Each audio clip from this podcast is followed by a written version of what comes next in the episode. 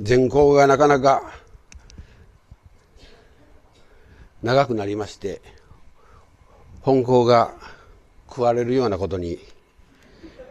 なってまいりましたが、まあ、簡潔にお話をさせていただきますので、ゆっくりとお聞き取りくださいますようにお願いします。えー、今日ご大祭を迎えましたが、私常々こういうご大祭、まあ、ちなみに御霊祭りを中祭と言います。大中で、月並祭等を小祭とこういうんです。大中小になってます。ご大祭というのはやっぱり大きなお祭りでございます。えーまあ、どこの教会でも、あるいはどの先生でもそうですが、えー、このご大祭を非常に大事にお使いになったりいたしまして、まあ、そういうご苦労もよく聞くんでありますが、私はあのお道の信心においては、こういうご大祭ももちろん非常に大切なことでありますけれども、このご大祭よりももっと大切なことがあるとこう思っております。その一番大事なことは何かと言いますと、先生というもの、すなわち取次者は絶えず教会にあって、万難を排して教会にいて、そしてお結界を務めて、えー、難儀な人のお取り次ぎを受けるということが、これが一番大事なことでありまして、このお取り次ぎからすると、このご大祭とかお祭りというのは、まあ、いわば二の次のことでございます。偉い先生、二の次にお参りして悪かったなとこういうふうに言われるか知りませんが、それほどお道におきましては世の宗教と決定的に違うところはそれでございまして、要はお取り次ぎをいただいて助かることが一番何も増して大事だということでございます。今朝も朝早くから起きて、やはりそのご大祭の準備をいたしておりました。えー、そうすると、まあ、ひっきりなしに電話やファックスが入ってまいりました。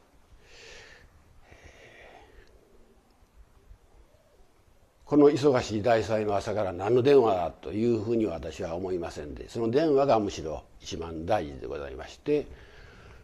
出ますと北海道のある学校を経営しておられる経営者の方が、この連休中に学園の大改修をしなければならん、文部省の方からお金がしっかり出ますように先生ご記念してください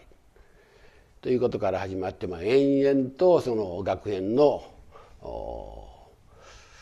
従業員のこと、先生方のことのまあ、えー、そうするとまた電話がかかりまして、教会はまあ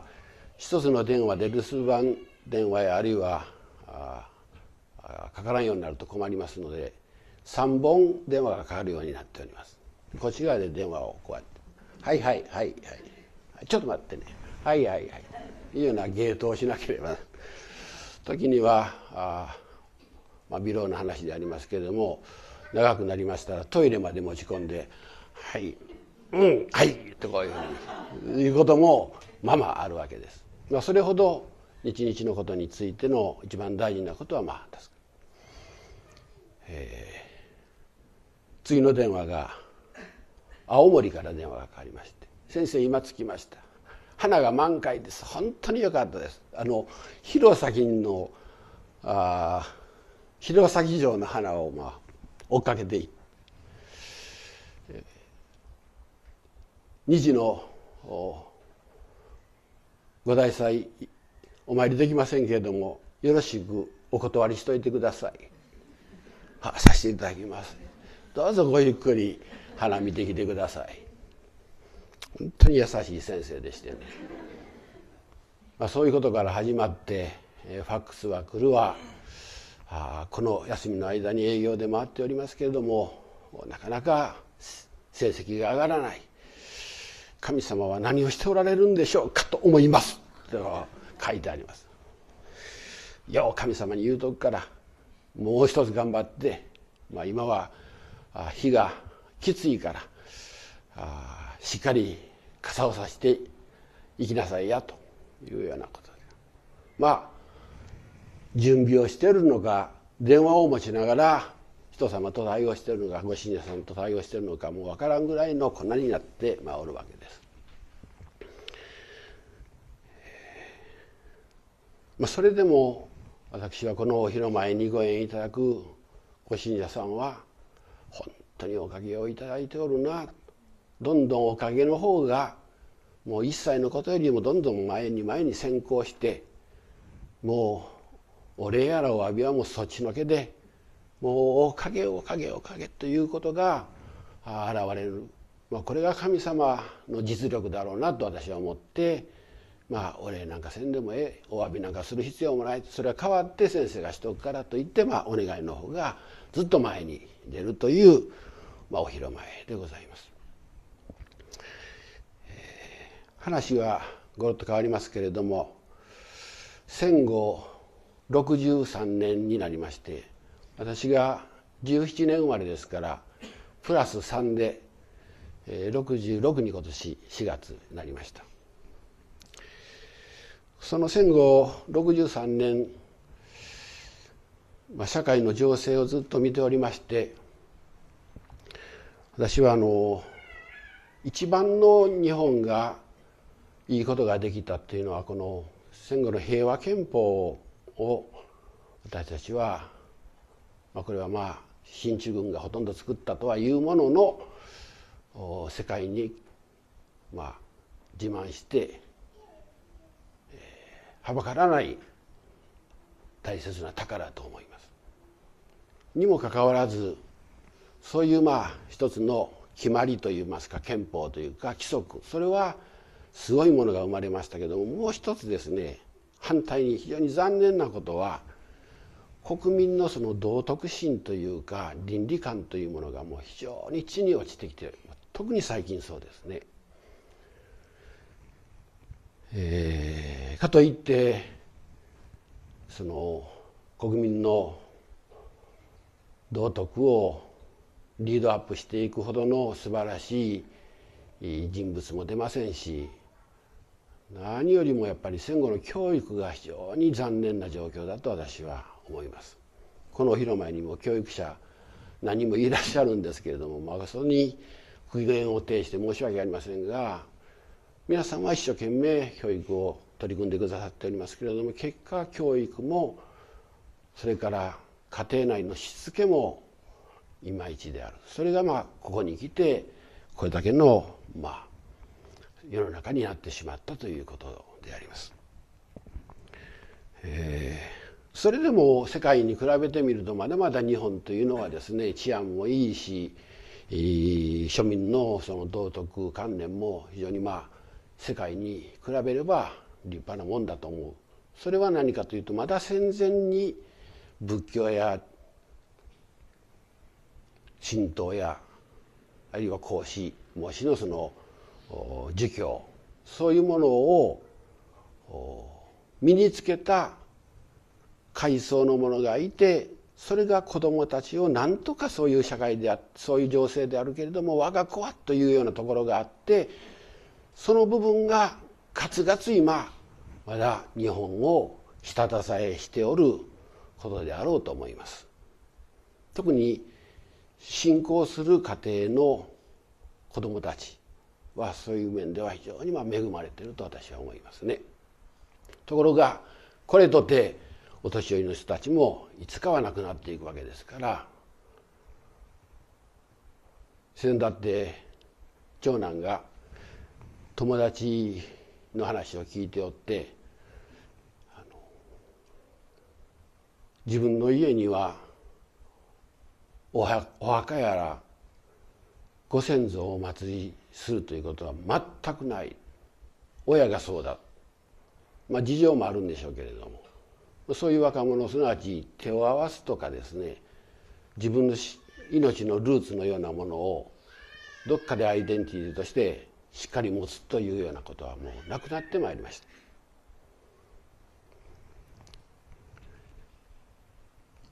そのうちにと言いますか、もうすでにそういうことでありますから、理由もなしに人を殺したり、理由もなしに親を殺すような子供も出てきておりますし、じゃあ子供だけが悪いのかというと、なかなか大人の方も汚職をしたり詐欺をしたり偽装をしたりという、まあ、まさに欺瞞に満ちた嘘大人がまことに多い。これがまあ残念ですけれども現在の日本でありますし、これから先の皆さんの子どもさんがどういう環境の中で育っていくかというと、ちょっとゾッとするような社会がこれから残念ながらあります。まあ、そこで信心の役割といいますか、大切なことは何かというと、私はあのこういう社会の中にあって、あるいはこういう人間家庭の中にあって、一番大事なことは、お道の信心の中の分けて道徳面を少し一にここで話をしてみようと思います。道徳にはですね、もう道徳というもうこの単語を聞くだけでも身震いがして嫌気がさすような人も中にはあるんですけれども、やっぱりここでしっかりと受け止めていかなければならんその道徳の一つはですね、まとめてみると、あのしてはならんこととしなければならんこと、このふたつが道徳の中にあります。してはならんことってのはもう皆さんご存知のように、嘘をついたらいかんというのと殺しをしてはいかん、このふたつです。あとは大抵別に大抵といってもですね、まあ、このふたつさえし な, しなければいい。そうすれば皆さんの中に「ああほじゃあ私たちはセーフだ」とこう思ってあるね。嘘をつくということと、まあ、世間は時に嘘が正当化されなければならん場面もありますから、パーフェクトに嘘はダメだということではないでしょうけども、けれども、まあ、嘘と殺しというのが一番いいかな。あとはしなければならんこと、これがあるんです。これが信心の中で教様はたくさん教えておられましてですね、あのずっとこう教見教えをこう分析して上げていきますとね、みっつほど、まあ、ありました。一つはですね、しっかり働けということです。勤勉であれ。なんか先生そんなことを言うために高いところから何を話してるんだという、だけれどもこの勤勉がですね、皆さんあの新聞であの事件事故が起こりますでしょ。そうすると容疑者の誰々何歳かっこ無職って書いてある。ほとんどが無職って書いてますね。しかも年齢がいいけれども無職でもこの頃の世の中は生きていけるんですね。不思議なこの日本というのは不思議な国、まあ、豊かというか。豊かがゆえに間違っておるところもあるんですけれども、無職で生きていけるというのはおかし、おかしいと思う。で教様はその勤勉であれとこう教えておられます。えー、昔の言葉で言えばあの精進、京都に行くとお寺で精進料理って出てきますね。そうするとあの魚も出てこないですし、肉なんかもちろん出てこないですね。それでしっかり勤勉できるのか働けるのかとこう言うとですね、あまり肉やら魚やらもりもり食べたらですね、働くこともするけども余分なこともするんですね。そういう意味では勤勉というのと働くということと精進というのは微妙にまあ違います。それで教さんはしっかり働いて残すものをちゃんと残しなさいというふうに一つ目は言っておられる。二つ目はですね、与えるということに喜びを感じなさいという教えがあるんです。えー、これ仏教ではですね、喜捨というふうに言うんです。喜びで捨てるっていうかね、捨てることを喜ぶというか。でまああの仏教ではその喜捨というのを、まあ、お布施と言ってですね、どうもお寺に寄進するのが大事ですよという教えですけども、教祖金剛様のおっしゃるその与えることというのはですね、無条件で財物を与えるという一番の典型は何かというと、母親だっていうんです。そりゃそうですね、自分の子供に条件つけてお乳をやる母親いませんしね、条件つけて子供に学校に行かせるという親もありませんです。そうすると母親像とか父親像というのはですね、与えるということにおいてまことにまあ見本、一番のいい例だと。そうすると皆さん、それも子供さんを持っておられる親御さんたちは、それもまあまあできておる、十分ではないけれどもやっておるなとこう思われる。すなわち知らず知らずのうちに信心しておればですね、しなければならんことをちゃんとしておるんですね。世間はその信心ということが抜け落ちるから、しなきしないといけないこともしないわけです。それにしてはならんことばっかりする。みっつめがですね、これがちょっといちばんめとにばんめ、いちばんめをもう一回言いますと、よく働くということでした。にばんめが財物、それから与えるということ。その財物を与えるということのその典型が親だと言いましたけども、親のもう一つ与えることで無意識にやってることはですね、実は私が今日こうやって立っておりますね、皆さんの別に親ではありませんけれども、一応親先生いう名前になってる。やっぱり親がついてるんですね。何をしておるかというと、親というのは子供が立ち行き成長して成功するために、いろんな悩み事やらいうものをじっくり聞いていきます聞いていきますわね。子供たちがもう汚いものでも吐き出すものを、親というのは十分それをこう、それは汚いからやめといてって言わないで十分聞いてやる。これは非常に大切なことをしておるんですね。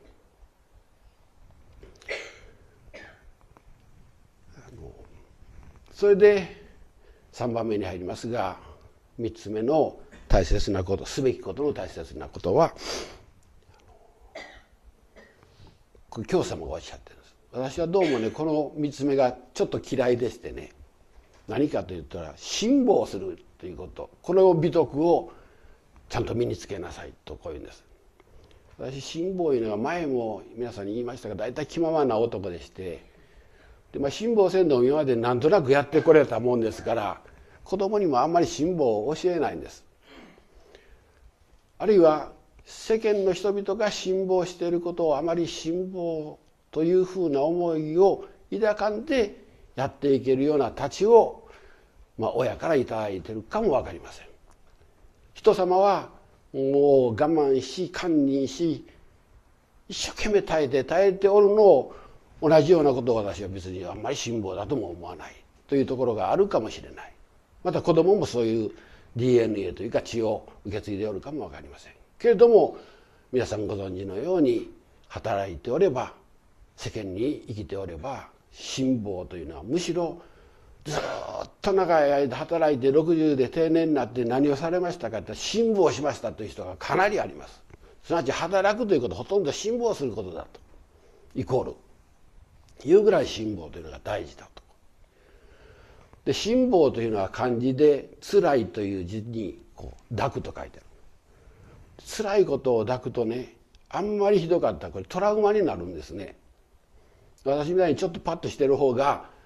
あのトラウマにならない、心的障害を受けない。それで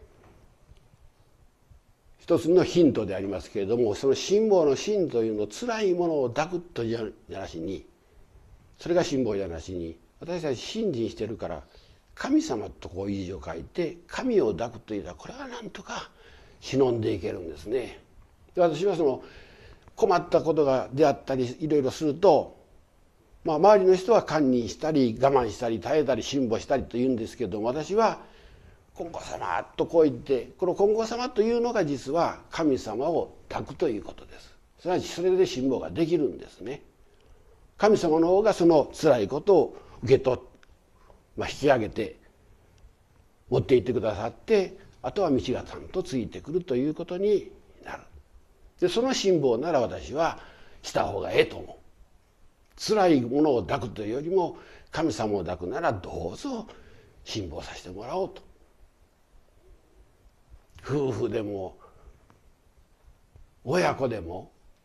小さい時はいざ知らず、だんだんだんだん辛抱と辛抱のやり合いが家庭というか夫婦であるというか親子であるというふうになってまいります。そこに絶えず神様を抱い抱く、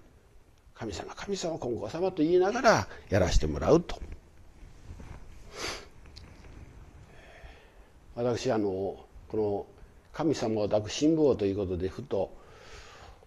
思い出すことがあるんですけれども、私はあの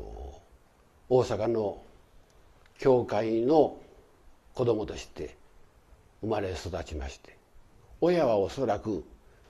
宗教のいわゆる教会だから人様から後ろ指をさされたり、あるいはそういうことでなくっても貧しさがゆえに子供に辛抱させるようなことはいかんと親はかなり思ったと思います。生まれ育ったその学区がですね、ちょうどおお三越やら証券会社のあるような、あるいは総合商社の 本, 本社があるようなそういう場所でしたので、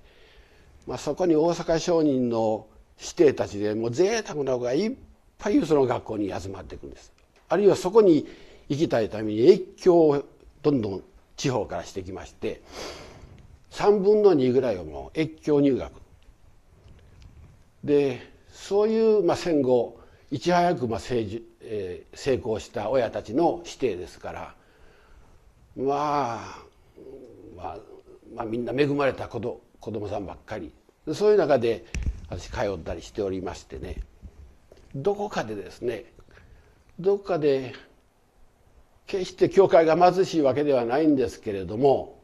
どこかでなんか教会というものを隠そう、あるいは恥ずかしいなというような思いがありまして、でそういうのがあったというふうに子供に言いましたら、子供もそういうものがあったと言いましたね。ただ言うてもしょうがないから、まあ、じっと我慢してたとか、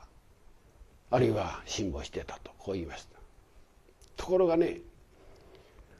今振り返ってみますと、この辛抱という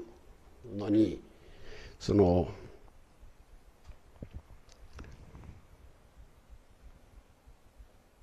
恥ずべきようなことを耐えていく、そのそういう経験が、そういう辛抱の経験がある方がですね、どうもその成功している人をずっと見てみますと、もうほとんどそういう人の方が多いですね。恥ずべきことの中にはそれは貧しさとかありますね。それからあの高僧徳僧 お, お坊さんですねの中にはあのやっぱりその貴族の社会の中でどうしてもその正式な結婚外の子供さんが後に今出家をしてお坊さんになる、これが社会の中でも絶えず辛抱する境遇になるんですね。法然上人にしても、法然上人のお父さんなんかはどっちかというとあの地方の香川か石川の辺のですね横領氏の子供です。横領氏いうのはあの横領事件ってありますわな、あれの語源になってるんで、横領というのはまあお横領事件の王は今横という字ですね。だけどこの横領氏の王はオスという、すなわちまあ領主の身代わりになって税金を払わん人から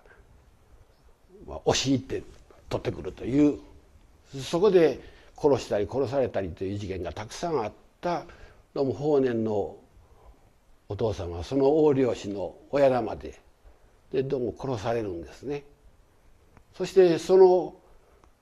まあ、災いを子供に考かぶせてはかわいそうだいうので早く叡山に入れて出家をさせたわけです。まあそういうようなあ一時が万事もそういう構想特想の中にはもうそういうもう非常に恥ずかしい思いをしながら忍んで後にこう成功していく。ああいう時もやっぱり仏様と言ったんでしょう皆さん。あるいは私たちはどうぞ金剛様金剛様と言いながら神様を抱きながら辛抱していく。そしてちょっと道を道をつけてください。長男も言っておりましたけども、そういえばですね、まあ下手な下座によりもずっとだんだんといつの間にか上座にやっぱり行くんでしょうね。近所教会のこの力強さというか、そこの強さというのはそういう神様のお導き、あるいは神様からの引っ張られるそういうおかげの世界が、まあ、点々と前に前に展開していくから力強さが私はあると思います。能力があったり財力があったりあるいは学力があったり、それはあるに越したことはありませんけれども、みんながそうではないけれども神様にお願いして下手なものが「どうぞ神様」と言って恥を忍びながら辛抱して、そして神様のお導きでおかげをいただいていく、人の神様に守っていくような。そういえば最近金剛経の中にですね、理心出世をお説教の題で言うという先生はもうほとんど皆無です。ほとんどない。私がこうやって美容師の中であるいはお説教の中で、まあ、時には講演を頼まれたりして講演をする時に「先生は何を中心に信じしておられますか?」って「あ、私は信頼と人間と他者とが、あるいは向こう倍力の知恵と徳と力をいただけるように、そして出世するように、利子に出世するように」で神様にお願いをするし、信者さんにもそういう話をしております。我が心っていうのは愛をかけようで生きていくいうのは、それはどうなってくるんですかって先生方に質問されるから「そんなものは神様がちゃんと身につけてくださるわ、こっちが追っかけでいかんでも」こうやってまあ、まあ、茶化すようなことでありますけれども、それほどまあ金剛大臣の信心をしておるお互いはとにもかくにも生活の上にそれぞれの中でどうぞそのおかげをいただいて、えー、一段向こう倍、えー、ごめんなさい一年勝り大勝り年勝り大勝りのおかげをいただいて豊かな生活になってもらいたいというように思う次第でございます。前項が長かったので端折りましたので、えー、超特急で話をしました。私が悪うございません。前項が悪いんでございます。辛抱してください。ありがとうございました。